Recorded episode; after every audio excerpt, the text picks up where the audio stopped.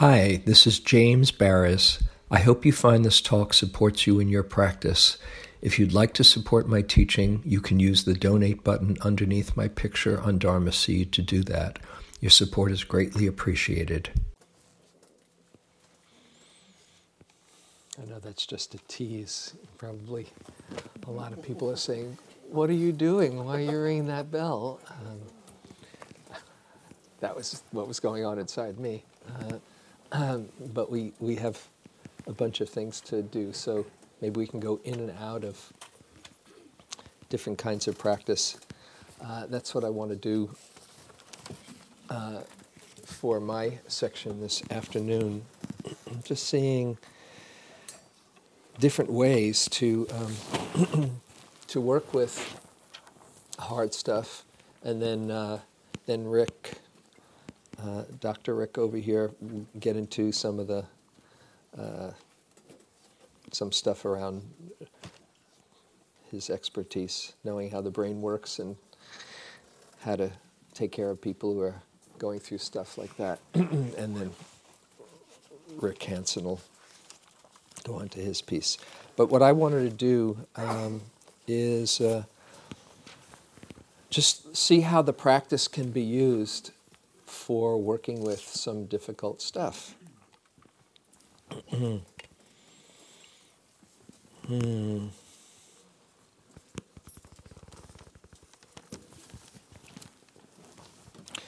Uh, and the first practice that I want to um, have us look at together, perhaps many are you are quite familiar with it, which is uh, working with the emotions that come up.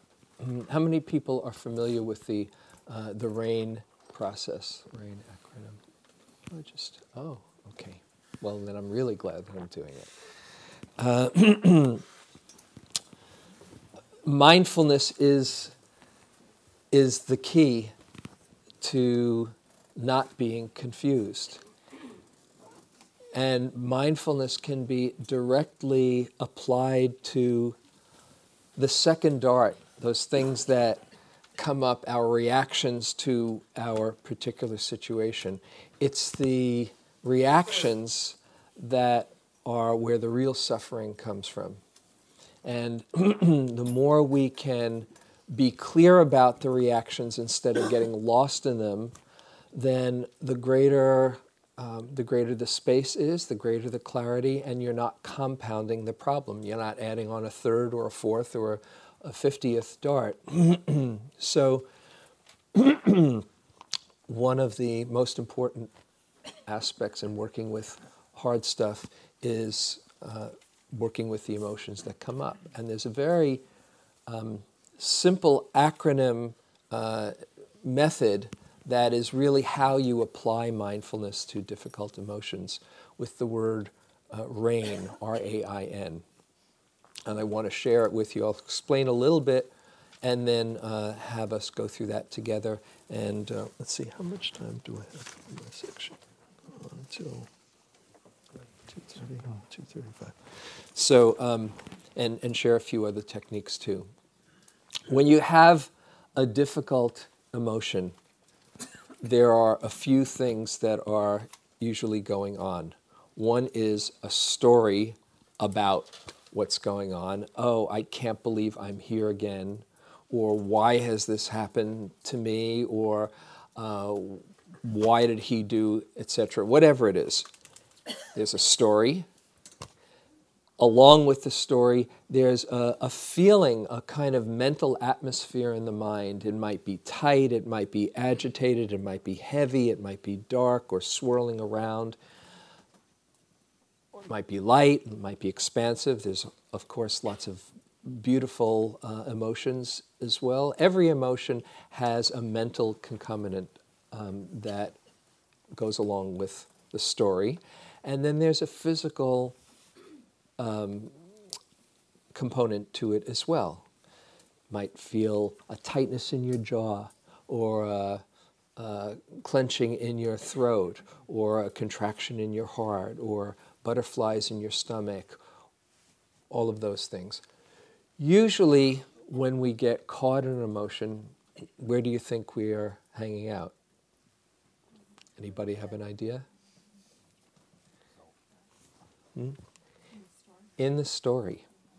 And you keep on replaying that story. Oh, I'm such a whatever, or he is such a, or life is such a. Um, and it just keeps on spinning the wheels. If you can move from the story to the direct experience of the emotion, of the feeling, with mindfulness, then you are uh, unhooking yourself from the perpetuating of that cycle. And the, uh, that method of rain is the way to do it, or is one suggested way to do it. The word uh, stands for recognize, allow or accept. I like allow, investigate, and non identify. Okay, so what do I mean by that? The first thing you do is you recognize what is here. And I, on a neuroscience level, see, I do know a little bit of neuroscience, at least I've researched a little. And here's a, a, um, a study. Researchers in the Brain Mapping Center at UCLA School of Medicine made a significant discovery about the value of using words to label fearful circumstances when subjects in an experiment were shown faces with expressions of anger or fear, the fear centers in their brains showed increased blood flow, indicating that their own fight flight responses were being stimulated. However, when the subjects were asked to choose a word to describe the facial expressions of anger or fear, the blood flow to the fear centers diminished. Additionally, parts of the prefrontal cortex, brain area that regulates emotions, showed increased blood flow. The researchers conclude that the activity of labeling, which takes place in the higher regions of the brain, can regulate emotional responses, helping you to feel calmer. When you name something, it's like uh, in in mythology, you know, if the her- hero or the heroine doesn't know the name of the demon, it has tremendous power over, over them. But as soon as they find out the name, like Rumpelstiltskin, but it's many, many mythology uh, uh, myths that have this, then the hero, the, the monster loses its power. It's like that. And mindfulness, naming what you're experiencing, oh, this is fear. Oh, this is confusion or sadness or anger that in itself is bringing awareness to the experience. And the awareness of fear is not afraid. The awareness can hold anything. So, first to recognize what am I feeling right now? The next, and we'll go through this in a moment, the next aspect is allow. To allow it to be here. The thing that gets in the way is trying to bargain or, um, or battle what is here right now. And the more you try to push something away, what happens? You know, if I say to you, don't think about a pink elephant right now, get it out of your head. Is it still there? Try harder. Get it out what happens? It's the only thing in your consciousness, right? The more you try to push something away, the more life you give it. So that doesn't work. But when you allow it to be here, when you say, okay, this is here, let's look at it. This is a chance to become familiar in a wiser way with an old companion. That shifts your relationship to it. So you're not feeding that layer, that, the, the experience with a, a layer of aversion on top of things. So you allow it just for a little while. It's not like you've got to be in there until you slay a dragon, just for a little manageable chunk of time. Okay, for the next minute or half minute, let's just really feel this. The I investigate is exploring the landscape of that emotion. Investigate doesn't mean analyze. As soon as you start to, if you ask why, why am I feeling this? Watch out. Why is a very dangerous word in meditation because it gets you into a whole kind of tr- figuring out mode and it's just deeper spinning of your wheels. But in the investigation that says, oh, how does this feel? What's the direct experience of feeling it? That in itself is very profound because you can't be trying to get rid of something while you're exploring it. Saying, Come here, let's look at you. I want to see. It's, you, you can't work against yourself. Oh, well, if I, let's see, but let's get it go away. Uh, you can, and you can't trick it either. You can't say, aha, uh-huh, if I watch it, then it'll go away. It knows. You, you can't you can't fool it. So it means a genuine exploring. What does this feel like? And the non-identify, non-identification is just a, a fancy word that means not taking it personally. When you have fear, you might think that it is unique to you, but we all know what fear is like. We all know what sadness is like. We all know what confusion is like. And when you're exploring it, getting a sense that you're exploring the human experience of fear, of sadness, of confusion, of love, of joy, of whatever. And that non identification keeps you from spinning your wheels and thinking, oh, I'm such a frightened person, I'm such a sad person. It's just what's happening in this moment. It's like, oh, here's sad Buddha right now here's frightened Buddha right now. And so that not taking it personally makes all the difference in the world because it means you're just seeing that part of the human experience. Okay? So now I'd like you to, I'd like to take you through this. Um, so it's a, it's a, an experiential um, understanding. So close your eyes for a moment, and this will just take a couple of minutes. and you might bring to mind some issue or situation, or perhaps what you came here for, what motivated you, if there was a particular uh, difficulty that made you want to come to the day. And allow yourself to feel this whole constellation of feelings. If you like, you can have an image in your mind to activate it more, but just let yourself feel what normally you don't want to feel. And as you get in touch with the feeling, with the emotion, first recognize what is it that you're feeling? Just name it in a very accurate, neutral way. This is what it is.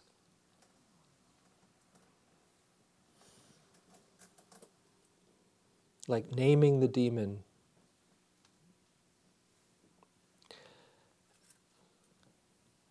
And next, allow it to be here. Just give permission for, oh, the next minute or so for it to be here without trying to get rid of it. No agenda. This is your chance to become familiar in a wiser way with it. So just mentally give it permission to be here. Okay, this is what's here.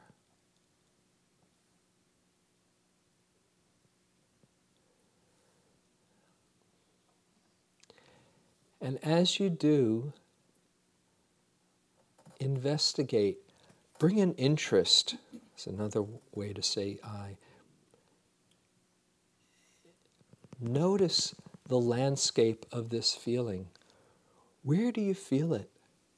You might feel it more in your belly or your chest or your throat or Just notice where, how big an area is it? Is it like a golf ball, ball or a beach ball or a big cylinder or just notice.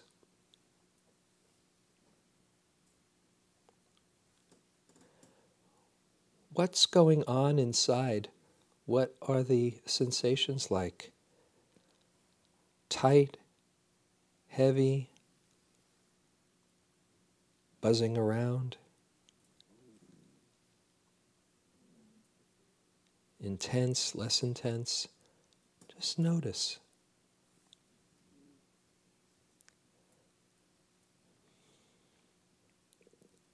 Do they stay just the same, or do they subtly change one moment after another?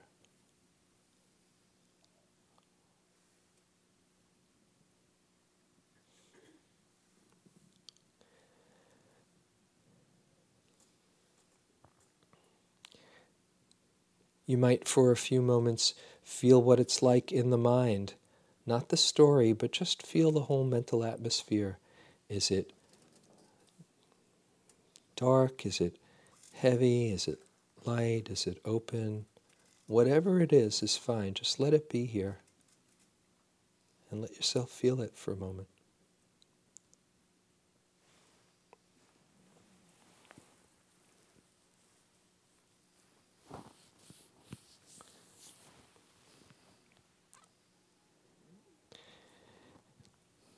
And as you do, realize that this is just part of being human.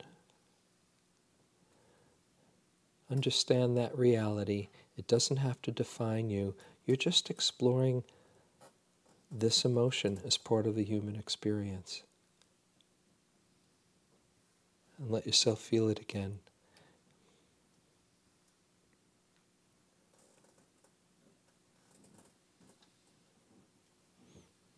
You might come back to the physical level.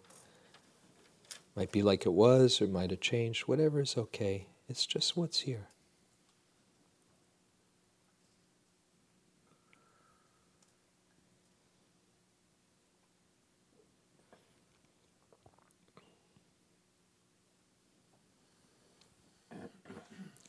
Okay, and now come back to feeling yourself sitting here and breathing and get grounded in that.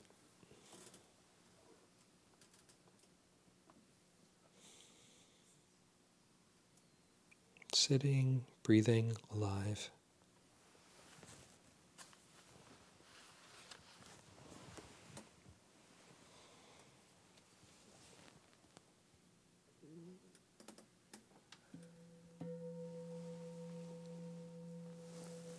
Gently you can open your eyes.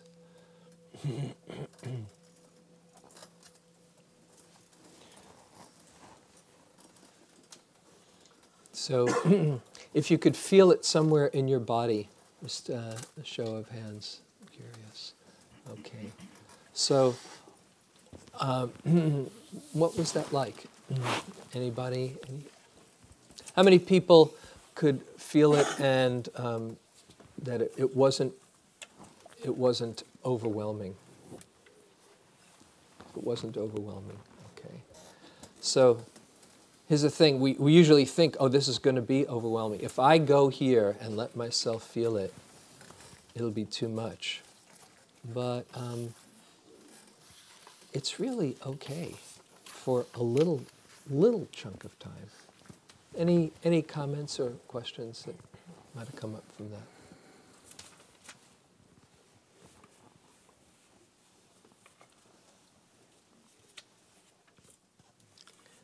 Okay, well, good.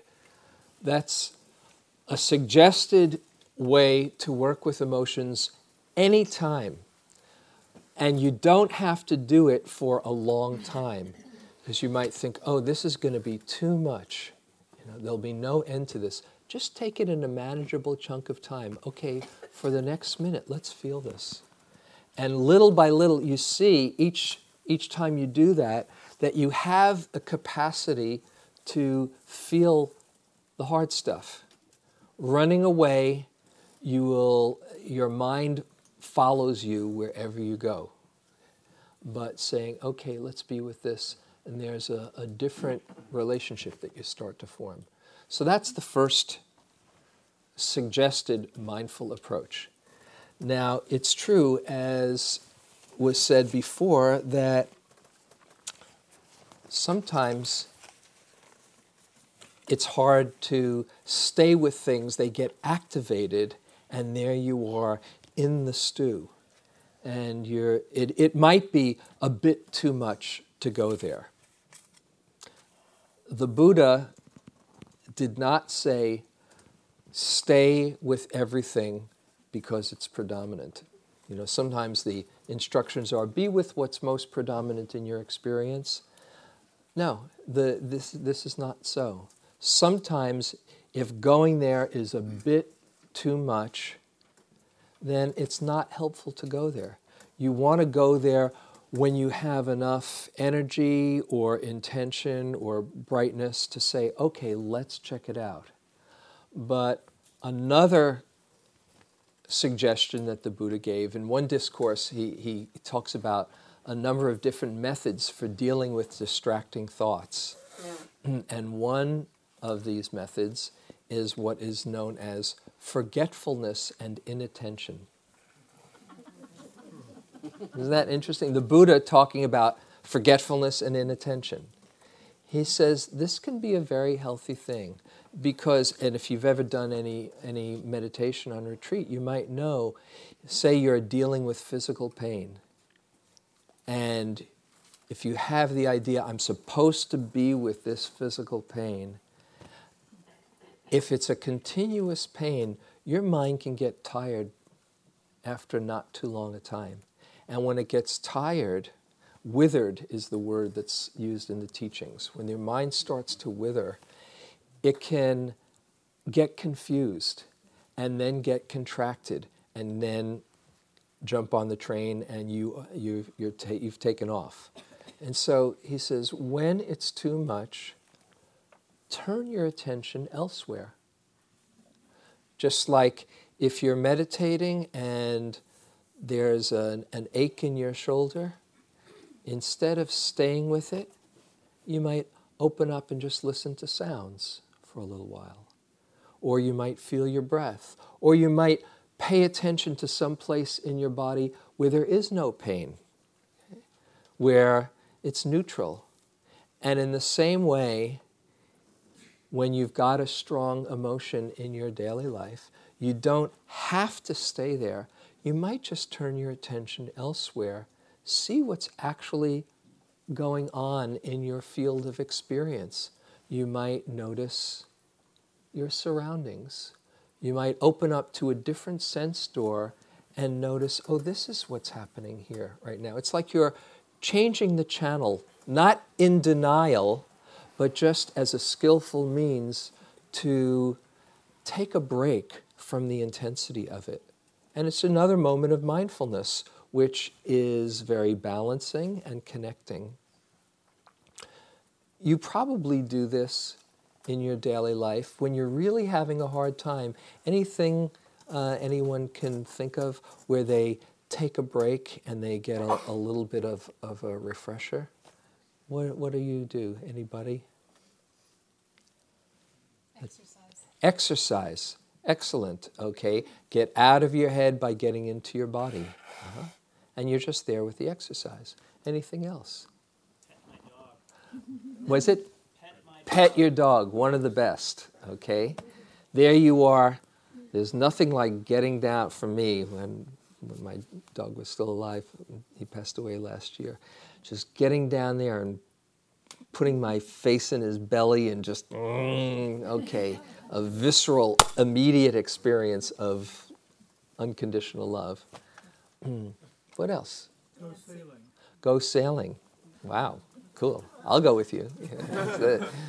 play a musical instrument. Yeah, play some music, singing, play a musical instrument, some way to let the life force move through you. Dancing. Dancing, yes, beautiful. What else? What is it? Gratitude. Gratitude, yeah. Turning your attention to what's good in your life. Beautiful. nature. Going into nature, connecting with nature, really a powerful way to ground yourself from and getting out of your story. Beautiful. Anything else? Art. What is it? Art. H- art? Art. Is that art or heart? Well, both. Both. Heart, art, heart. Yeah, heart, heart. Yeah, to express yourself creatively and also getting into your heart is another thing I want to do in a moment. Yeah, in the back. I pray, and I pray to control my mind so that I can not suffer from what I'm suffering. Okay, praying is very skillful, and that's actually a, a variation of what I want to do next. To, to align your mind with something that's positive instead of the, the, the spinning of the story when you pray or whatever works for you, uh, like a metta uh, meditation, may I be happy or may I be peaceful, is another uh, variation of that where you're aligning yourself with the positive energies in life. Just one, one more hand. Yeah. Ah, creating through cooking or baking. Yeah. He'll have a lot of friends. Laughter. Okay. Yeah, you probably know Norman Cousins' uh, uh, whole exploration of the healing power of laughter. He just he was healing from I think it was cancer, and just watched Groucho Marx uh, Marx Brothers movies, and he got better and better. And there's the whole uh, field now of of healthy um, health of the healing power of laughter. So that's very skillful. You don't have to stay with the dukkha all the time. Another, uh, another um, practice that I wanted to share is, uh, as, as this woman said, about aligning yourself with positive energy. And here's, here's something I, I, I like to um, share with people and offer to you. The hard part when you're really having a hard time is you feel so alone. Right? Isn't that so? Like nobody really can understand or connect with what's going on inside. And praying, reaching out, is, your, is a way of feeling a connection with life. Here's a, a slight variation on metta practice and um, aligning with positive energies. Just close your eyes for a moment. And from your own sincerity of heart, call on all the benevolent forces of life, however you conceive, whether you think of it as the Dharma or God or devas or life or nature, seeing something beyond yourself, call on all the benevolence of life to support you.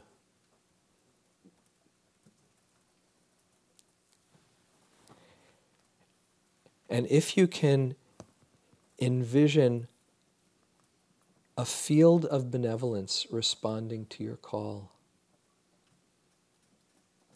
surrounding yourself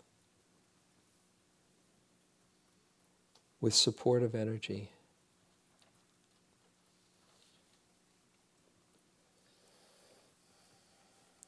If this field had a color, what color would you imagine it to be?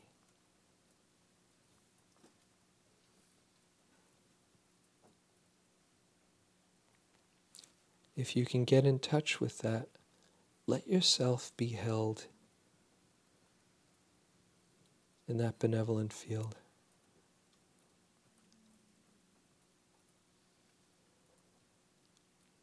Feel its support,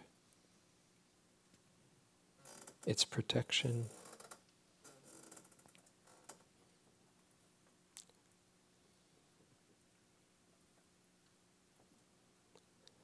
realize you don't have to do this all by yourself.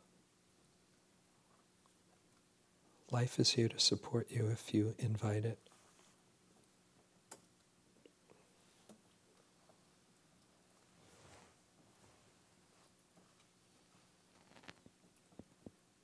And for just a few moments, let yourself relax and be held in that.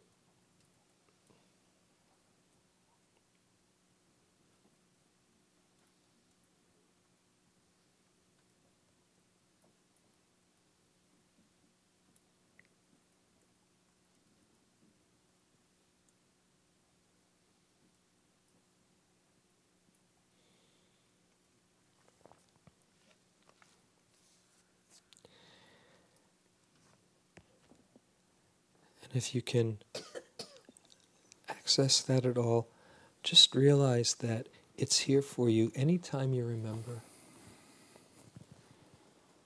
You can call on life to support you.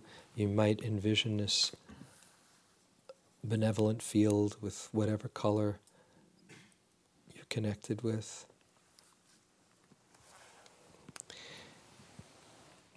And when the bell rings, even when you open your eyes, stay connected with it. It's here for you.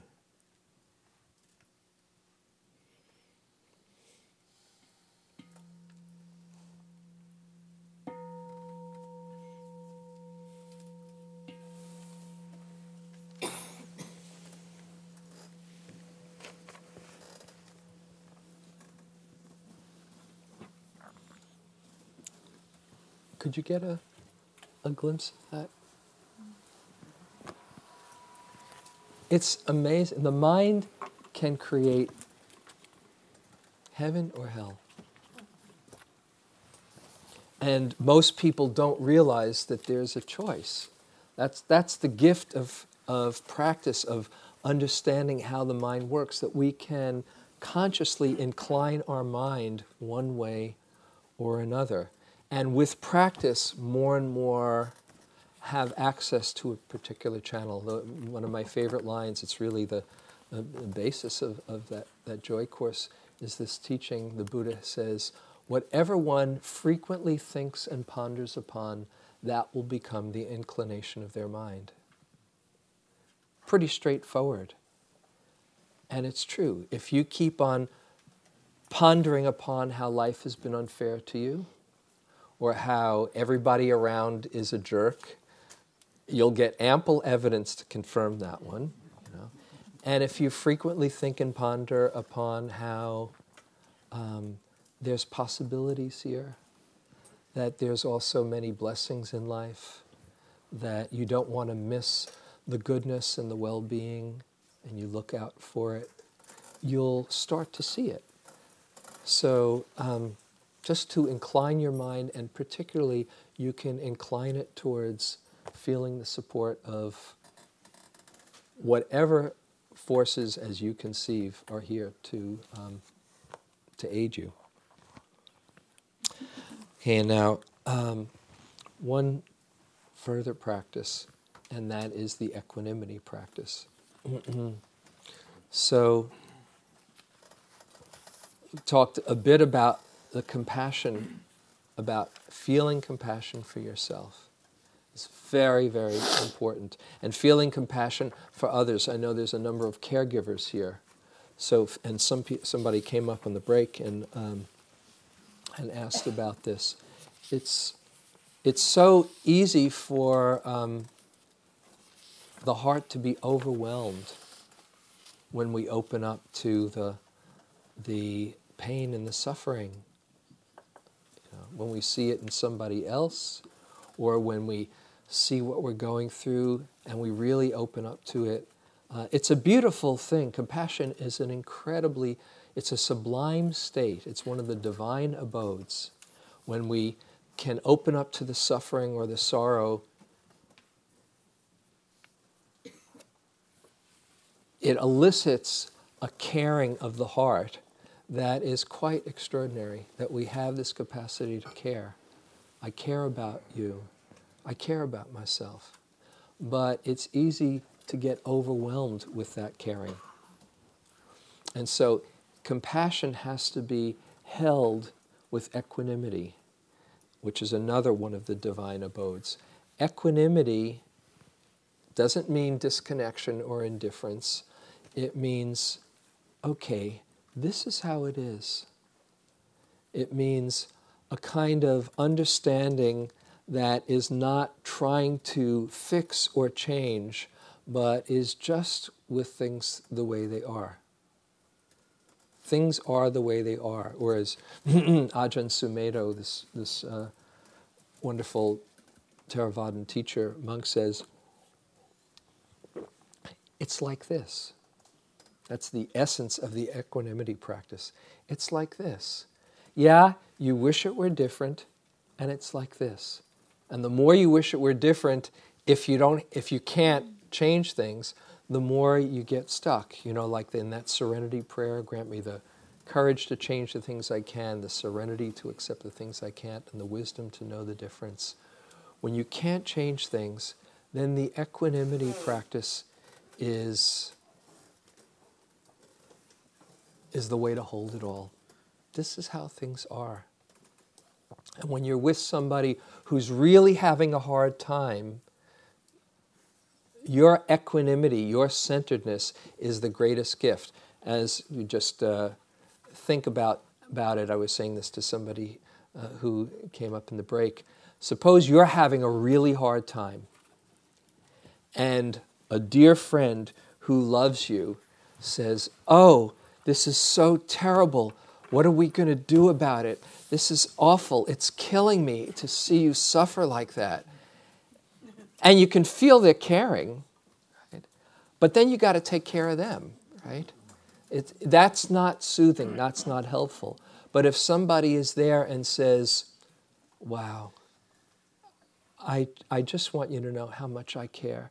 It must be so hard. You know, maybe I can't even imagine, but I really want you to know I care. And they're not trying to fix you, but they're just there with a caring, centered heart. That is the healing environment. Right? Just to feel that connection. The equanimity practice is one that you can do for yourself as well. And basically, it's saying, this is how things are. This is, if it's about you, this is my lesson for me to somehow wake up in this lifetime. Or this is your life. I honor your journey wherever. I wish I could take your suffering away, but I can't. And so I just honor where you are. So let's do a little bit of equanimity practice. Equanimity is kind of is understanding that there is just an unfolding of causes and conditions that are mostly out of our control. So, first get in touch with whatever the situation is that um, that's a challenge for you. And feel the, the compassion, if it's available, that just cares, is trying to do the best you can, or knows that they're trying to do the best they can.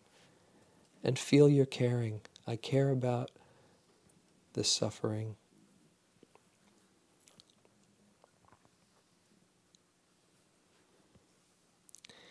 And now hold that caring with equanimity that says, and this is the way things are. This is how it is.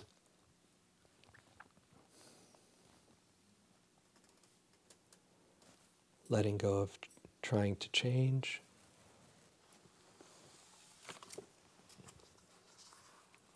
Letting go of what was to see what's here right now.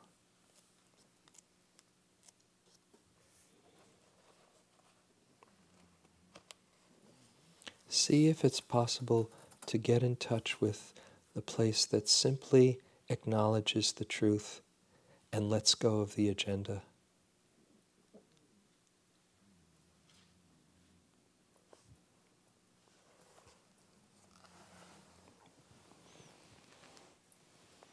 May I accept things as they are.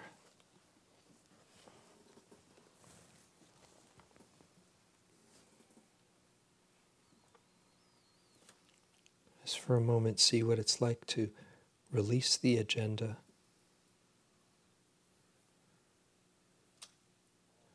And allow for life to be just as it is.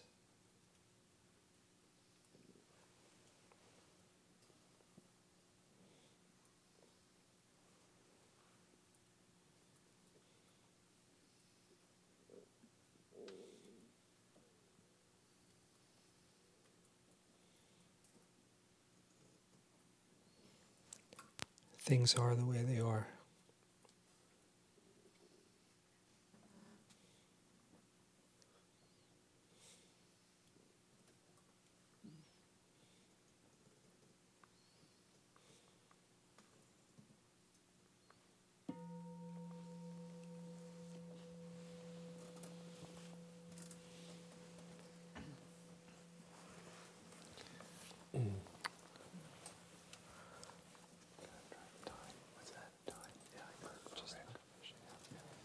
So, just anything uh, about what's been said so far. We'll take a break in a, in a we'll take a break in a moment. Oh yeah. Then we're going to do Rick's part and then then take a break. But just any any uh, anything that that came up from any of those.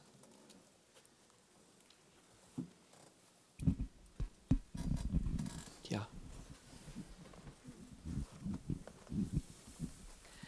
I'm a mother of a 12 year old who is has a lot of emotional problems, so I'm watching him a lot, you know, go, going through, and he's very verbal, so he's also very accusatory because anything that he's feeling doesn't, I is my fault. I know where you. bluntly, I right. know this one. Yeah. So I need equanimity for me. And then there's also this challenge of how do I help him? And that's where my agenda gets triggered right there. Um, and I wondered if you had any comments about that. How do you help him with? Um, how do you help him go through his difficulties?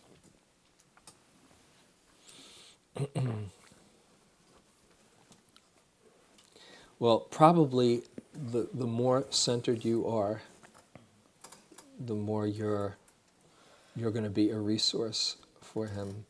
My, my son is now, my younger son is 23, and uh, while he was going through the teen years, I just kind of prayed that he'd navigate it. And at some point, uh, I knew he wasn't self destructive, which made a big difference. And if, the, if there is that, if that's what's, that's what's going on, there's a whole other uh, level to it where you, you need some extra support. Um, but partly it's for me it's look it was looking for everything that he did that I could respect and keep on pointing out oh I really respect that or I really appreciate that and just focusing on what you do see in him the positives that you do see in him because otherwise it can easily you know devolve into into battles. Um, and as as he was growing up, there was more and more. I, I remembered Michael Riera, who, wrote this really great book. I recommend Uncommon Sense for uh, Parents of Teenagers. I think we have it in the bookstore. Uh, he said, at some point, shifting from being a manager to a consultant as your teenager grows up, where where you're an advisor but you're not controlling him, and as much as as possible, um, finding your own balance and realizing he's going to make his own mistakes, um, and to to be there as a resource for him. But there's no simple answer. Navigating through through teenage years is um, it's a trip. But finding your own centeredness in the middle of it. Actually, uh, one equanimity story. I did uh, an equanimity meditation um, at, at IMS for a number for a number of weeks, and uh, no, it was for one week. And you, the equanimity practice is uh, you are the heir to your karma. Your happiness or unhappiness depends on your actions, not on my wishes for you. That's the full equanimity saying, and that's that's pretty powerful. Uh, you know, it seems a little cool, but it's the truth. I don't have control over what's going to happen to him, And everybody, I was, I was saying it, different people came into my, my mind's eye my wife, my friends, each person, and I was telling the news. You're heir to your karma. Your happiness and unhappiness depends on your actions, and I wish for you. And then my son, Adam, came, and he was 10 years old at the time. And I had what I call my clockwork orange sitting. If you ever saw that movie, they mm. deprogram this guy, or they pro, pro, reprogram him.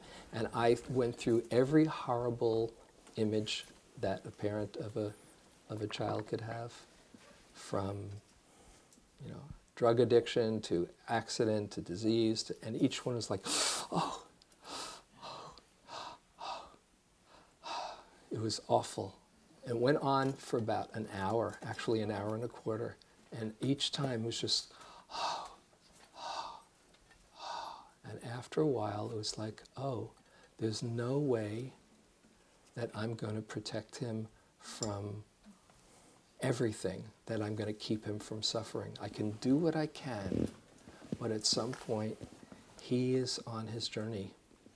And it was a radical shift in my, in my uh, parenting with him. Because it wasn't that, you know, oh my God, what's going to happen next? And, uh, and being on his case, it's, okay, I'm here for you, and uh, you're going to lead your life. So, equanimity practice for yourself is as important as your relationship with Him. Yeah. Okay, uh, I think we, we, we actually need to, to move on. Um, I just want to uh, say one last thing, and that is when you're going through your own suffering, one other helpful attitude is you're not just doing it for yourself, but the more you can go through what you go through and learn to be with it, it is it's part of your bodhisattva training because you can be there for people who are going through what you're going through in a very profound way. So consider that that this is something that you're doing if you're able to see in that perspective. It's hard when you're in the middle of it for yourself, but when I'm going through a hard time, every now and then I think, wow, okay, whatever I'm learning, may I be there for people who are going through this. And realize you are not alone because whatever you're going through, people have gone through before. And a basic practice is connecting with all the people in the world who are going through what you're going through so you don't feel so isolated and, and um, alone. So later on, we'll have more time for questions uh, at the end of the day. And right now, I'll just pass it over.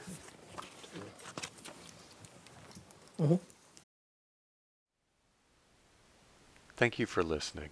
To learn how you can support the teachers and Dharma Seed, please visit dharmaseed.org slash donate.